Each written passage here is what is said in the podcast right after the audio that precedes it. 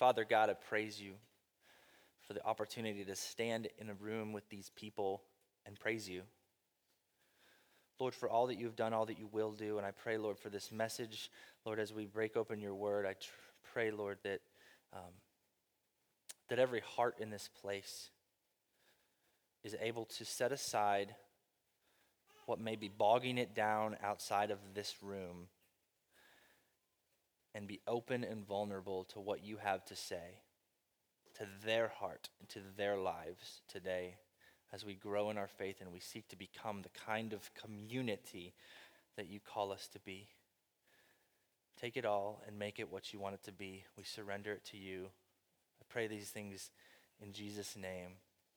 Amen. Amen. Well, good morning. Um,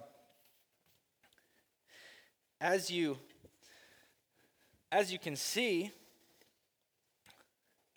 we handed out chocolate chip cookies today. And part of this idea with the chocolate chip cookies is to line up with this idea of a welcome home. The top of your bulletin and the picture and the shirts that you see around, uh, these are to show you, to show us this idea that is beautifully paralleled with Scripture and with what church is to look like, of what it means to feel at home. What does it mean to feel at home. Home is a beautiful picture. I love the concept of home. When you think about your life and you think about the places you go and the things that you do and the people that you meet and the challenges that you face, one thing that you always go back to some semblance of home. Some semblance of what does it feel like? What does it look like for you to be home? I was doing some, some, uh, some research and I was thinking through this week what is, what is our understanding of home? What does home look like? What does home feel like? What is home to all of us? And I know that home is different to everybody. Home feels different to you than it does to me, but there are some common pieces. Home looks different to you than it does to me, but there are some common pieces. Sometimes home is great, sometimes home is, eh, right? But I was looking at, uh, you're probably familiar with uh, Habitat for Humanity. Um, I was looking through some research that they did. They asked the question of their community, Habitat for Humanity. They rebuild houses for families that lose their houses or down and out, stuff like that. And they asked their community, and their community including staff and volunteers and families that had just received houses. And they asked them this simple question what does home mean to you? What does home mean to you? And they had some lovely answers, some wonderful answers. And I want to share some of those with you before we get into some scriptures where I want to walk you through this call to community that we have in scripture, this built inside of us piece that is people made in the image of God who are, are designed for called to community. But here's some beautiful things of what home means to some of these people. One person said, Home is a place blessed where you and your family can be secure, have all you need, and share your sadness and happiness. Where you can help each other as a family, and it doesn't matter how big or how small. Another person said, Home is a safe haven a comfort zone, a place to live with our families and pets and enjoy with friends, a place where we can truly be ourselves. And whether our houses are big, small, fancy, or modest, they are our shelters and our sanctuaries. Another said simply and concisely home to me is three words safety, security, and stability. Another said, home means a future. And once we had a stable home, remember, some of these people are people who had received houses.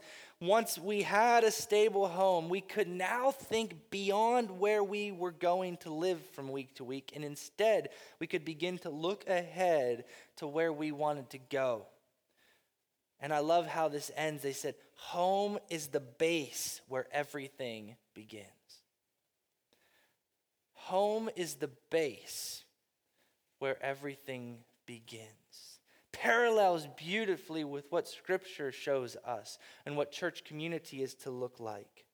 That this home your home right? Like your home is your launching pad in life. Your home is is that base. Your home is that place where you prepare that place where you you kind of kind of set your feet. You kind of get to relax and have that moment of refuge and say okay i got home from work. Now i can exhale. Tomorrow morning i'm gonna eat my wheaties and i'm gonna go at it again right come on world but i went home to find my refuge to find my base to find my starting line to sit in the dugout and wait for when it's my turn again.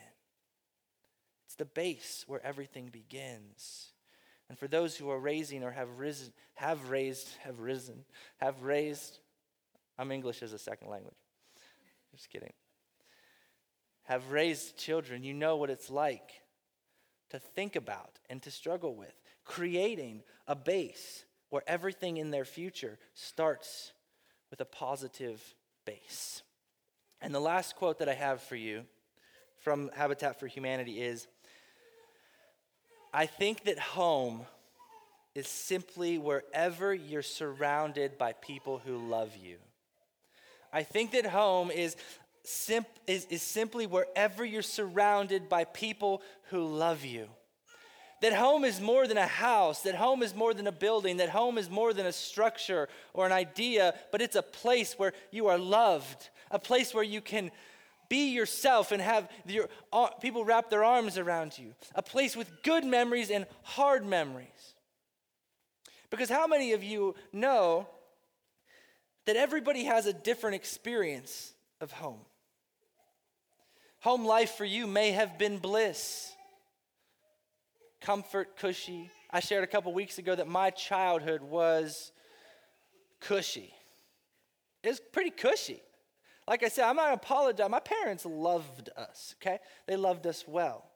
But I didn't realize how hard some people had it until I left my home and saw that and experienced that. But home can be good, home can be bad. But what happens, right, is, is when you're surrounded by people that love you, how many y'all know that you get hurt the most by people that love you? And when you make yourself vulnerable to people you love, there's a greater chance that you're going to get stung. So I think back to my childhood. You think back to your childhood. There are experiences that you have with siblings or with parents where it's like, you know, we love each other. We're living together. We're working hard. We know each other. We do awesome things together. And there's great experiences and, and hard experiences. So, so I remember when I think about my childhood, when I think about my child, I remember great times with my brothers playing video games in the living room together Madden football, Ken Griffey Jr. baseball, Mario. We did all these awesome, fun things as kids together. And we'd go outside, we'd ride our bikes around the barn playing cops and robbers for hours on end all summer. Great memories. Great memories. But I also say that in my childhood home, there were three broken doors that on three separate occasions I got so mad at my brothers one I kicked a hole in, one I punched a hole in, and the other one I threw a water jug through. All right? And had that water jug not been stopped by the door, my brother would have hit the floor and been taken to the hospital, right? Like, I mean, I'm a teenager and I'm working on my arm, right? A lot of tough times in that environment. But we loved each other and home felt like home. I remember one time I was, uh, I was under seven years old. I was old enough to know what was going on, but I was under seven years old for sure. And I had an argument with my mom. How many of you guys did this? I had an argument with my mom, and I just, I was done. Like, I'm under seven years, I'm a kid, I'm a little kid. I'm done. And I said, I'm, I'm leaving. I'm out. I don't, I don't even care. I'm going to catch a taxi to Pittsburgh and figure it out, right? I'm like six, right? So I, I, I'm, I run away and, and I ran away all the way to the end of the front yard. Okay? And I just sat there. I sat there. And I don't know how long I sat there, but I, I, I sat there long enough to start to feel better. And I'm sure my mom was watching from the window the whole time to make sure I didn't walk off the property. But I sat there until I cooled down, and then I put my tail between my legs and I walked back in. So I'm like, lunch is coming, and I don't know how to get lunch without you, right? so I go back to the house, and my mom, what does my mom do? In a home filled with love, she wraps her arms around me. I love you everything is going to be okay. Welcome home. I'm glad you're here. Where there are people, there will be heads butting. At home, at church, in a community of faith, there will be strife. There will be strife. But ultimately, ultimately, for a place to feel like home, for a community to feel like home, there needs to be this level of vulnerability. But, on top of that, with the level of love, but here's the thing. One of the things that we have inside of us, and I'll tell you why, we have inside of us this innate desire for individualism this innate desire for go it alone, this sin nature piece in us This is I can do it by myself. This sin nature piece of us, that there is this piece of us that's like, you know what, I'm just, I know home was good, I know home was fine, but there's this piece of us that just kind of wants to run away from that. But I, but I argue with you today, and I'll show you here, that we are in our very being, in the fiber of your being, even though that sin nature piece of us and culture calls for us to be individual, to be unique, to be to run away sometimes from the people that love us most. How many you know uh, people you graduate from high school with, and they say, "What are you doing after high school?" I'm getting as far away from home as possible. right? Because there's something in us that says, no, I can do it on my own. I'm running from that. But we are created for home. We are created for community. Even though it's hard, we are created to be together. Even though it's tough sometimes, God designed us in the very fabric of who we are as people, as humanity, to be in a unit, to be community, to be together, to be a, a, a, home, to be in relationship with other human beings to not go off into the Alaskan or the Canadian wilderness and live in a tent all by yourself. That's not the design inside of who you are. Few people could do that. We need each other. So I want to walk you through some scriptures here to show this to you on this journey and this invitation to be a part of a community that feels like home. This goes all the way back to the very beginning. At the core of our being is community. For example, go all the way back to creation, Genesis, Genesis 1 26 says, Then God said, Let us make man in our image after our likeness. Now, I want you to see that and, and look at this. So, so we serve a God the creator of this world, the creator, uh, the, the creator of this world, then God said, Let us make man in our image after our likeness. So in this, God, the triune three, the, the triune Godhead, the Trinity, God the Father, Jesus the Son, and the Holy Spirit are together an interdependent being that exists in and of itself, in and of himself, a community. And we are created in his likeness. We are created to be in that kind of union. That God the Father is interdependent on Jesus the Son, is interdependent on, on, on the Holy Spirit, the Holy Ghost. Three in one, interdependent and existing of community. And then, when God creates man in his likeness in Genesis 2:18, then the Lord said, "It is not good that man should be alone. I will make a helper fit for him." So this we see immediately. God creates man in his own image and said, "Okay, you're going to be like me. You're going to be a community-driven kind of person, and God makes one guy, one dude, just standing there in the garden with some things to do. And about a microsecond later, probably, God's like, oh, this is not good. I'm going to reflect my way and reflect what he needs and what he desires, and I am going to create for him a helper that is fit for him because mankind needs community. We are designed for it. And then, all throughout the Old Testament, all throughout these thousands of years of God's people, we see God calling his people his people. God is calling back a people group to him, not calling back just a person. He's building through Abraham a people. Not an Abraham, he's building a people.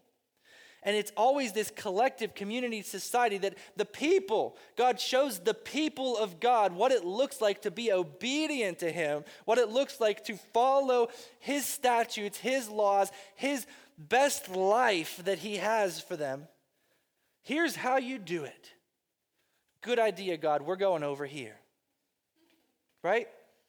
And God is constantly calling a people, plural people, back to His name in community, to be in relationship with each other and with Him.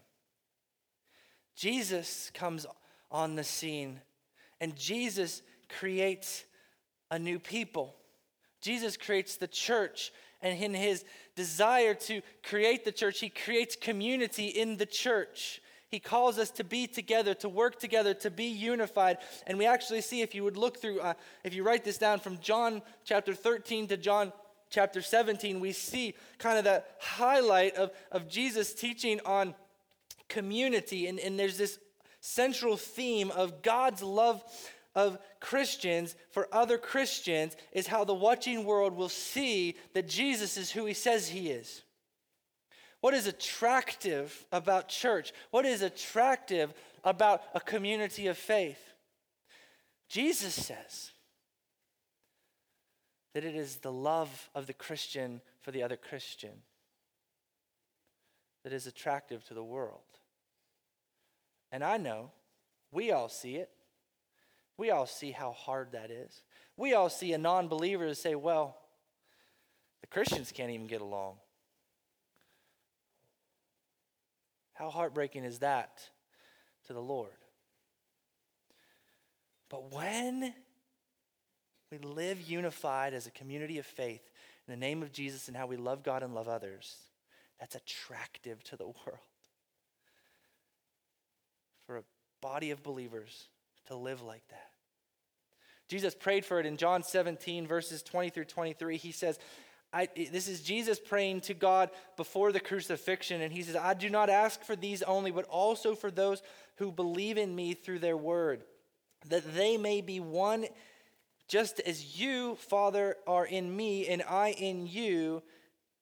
So this is Jesus referencing the verse that we just read about the triune God being a unified community, interdependent. Jesus is referencing that and he's saying, I pray that just like we are, that they will be so that the world may believe that you have sent me.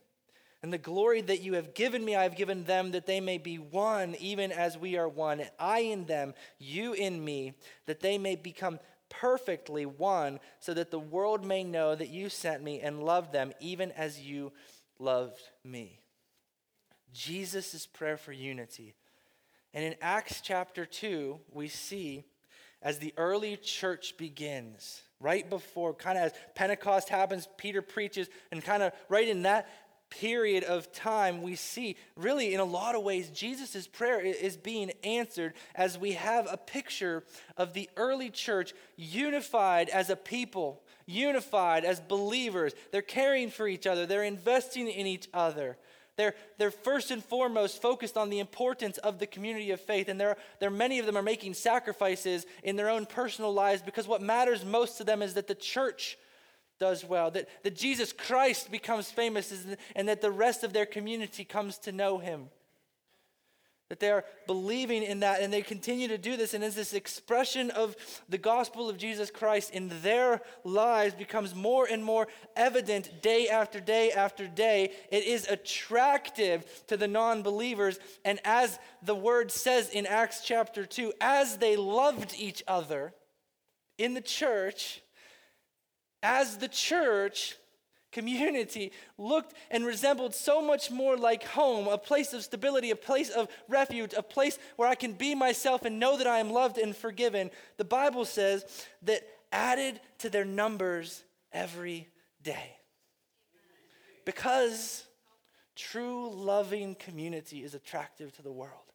Because people even people who are running away from home, running away from people and places and a God who loves them, are attracted to a place where they can take off that mask and be themselves. But it's so hard. It's so heartbreaking because I won't ask you for a raise. I won't ask for raised hands, but I bet every hand if not 99% of the hands in this room would go up if I said, How many of you know a Christian who says they're still a Christian but got hurt in church? They read their Bible and watch church on TV or on the internet, but they'll tell you, I'm still a Christian, but I will never walk back into another local church because I got hurt.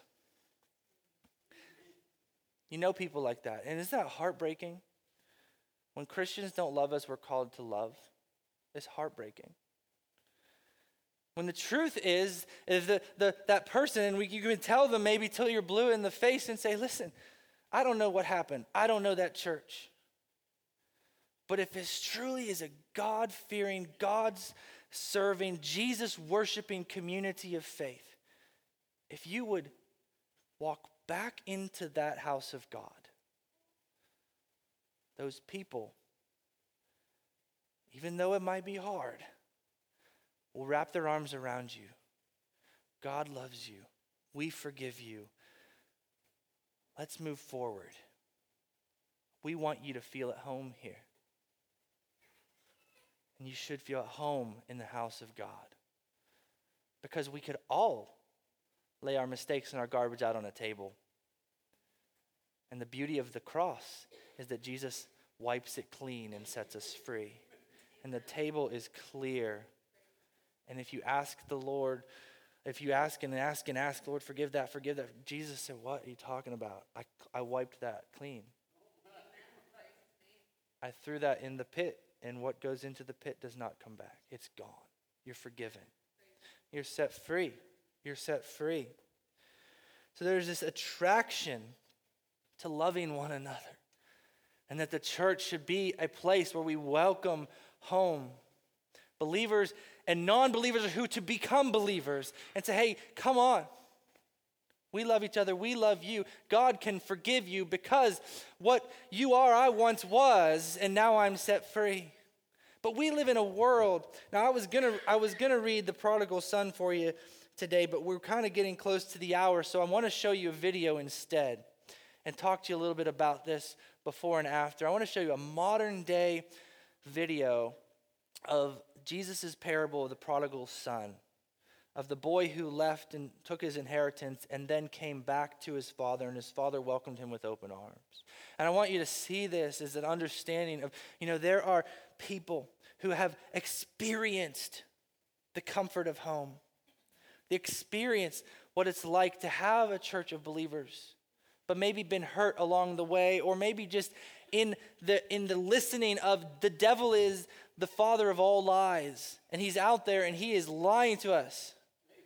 He's lying to us. He's telling people to go, just leave home behind, leave a community of faith behind, leave the Bible behind, leave God behind, leave Jesus behind, and just go live for your own pleasures, live for your own self. You don't need that. And all the while, just like my mom standing at the window watching me out there, waiting for me, hoping and praying, I'm sure that I don't go off the property line. She's sitting there waiting, waiting, and waiting to come home. Come home. I love you. The church waits. Come home. I love you. I love you. People are running from God. We want them to know they can run to God and to His church and be welcomed home. We love and forgive. So, won't you watch this? And then I'm going to say a few words, and then the worship team's going to come close us out.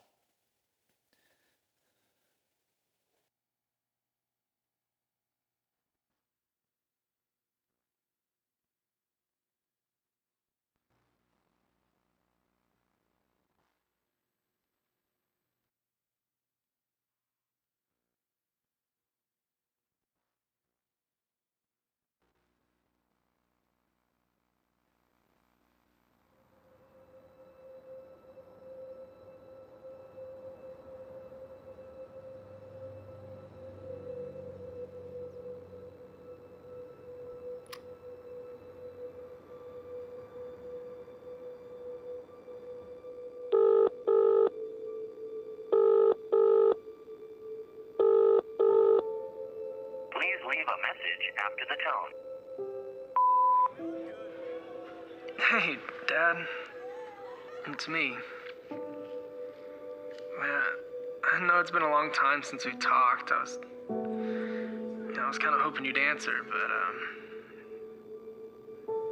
I understand you probably don't want to talk to me. I've just gone so far, and the things I've done, I, I just regret it, you know. And I know how bad I've hurt you and let you down, but. But, Dad, I. I miss you. I miss how we drive around and just talk about life.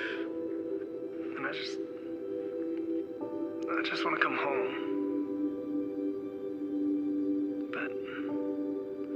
I know you've probably written me off. I can't blame you, actually. here's here's here's the thing. It's kind of a shot in the dark, but I'm uh I'm coming through town soon and and I'd really just like to see you. I know I can't just show up at the front door like I used to, but but if you want to see me, just hang a small sheet out on the porch. If the sheet isn't there when I drive by, I'll keep going and and I'll try not to bother you anymore. I love you, Dad.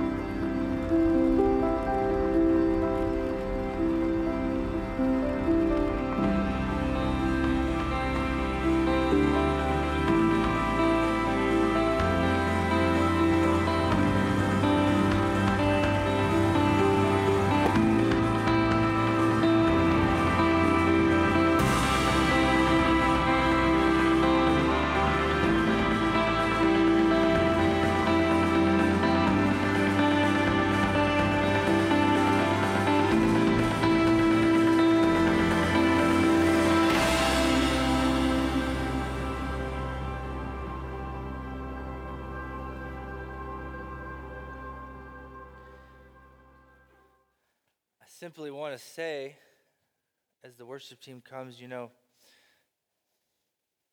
there are men and women, boys and girls, all over our community that are running from God or running from family or running from church or running from home. And in the same way that this father opened his arms to this young man, God and the church and their loved ones are ready to hold up that flag and say, It's forgiven, it's forgotten. Welcome home. I'm so glad you're here. I'm so glad you came home. I've been praying for you. So, as we sing, I want to invite you. First of all, if you may have a son or a daughter or a grandson or granddaughter or a cousin or a brother or sister or, or a parent who is prodigal, running from the Lord, the altars are ready. Won't you come and pray for them to come home? As I know you already are. Won't you come and pray for them to come home? And if you'd like, I'll pray with you.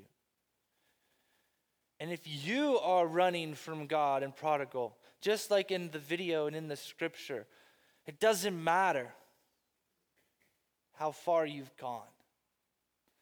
When you call back,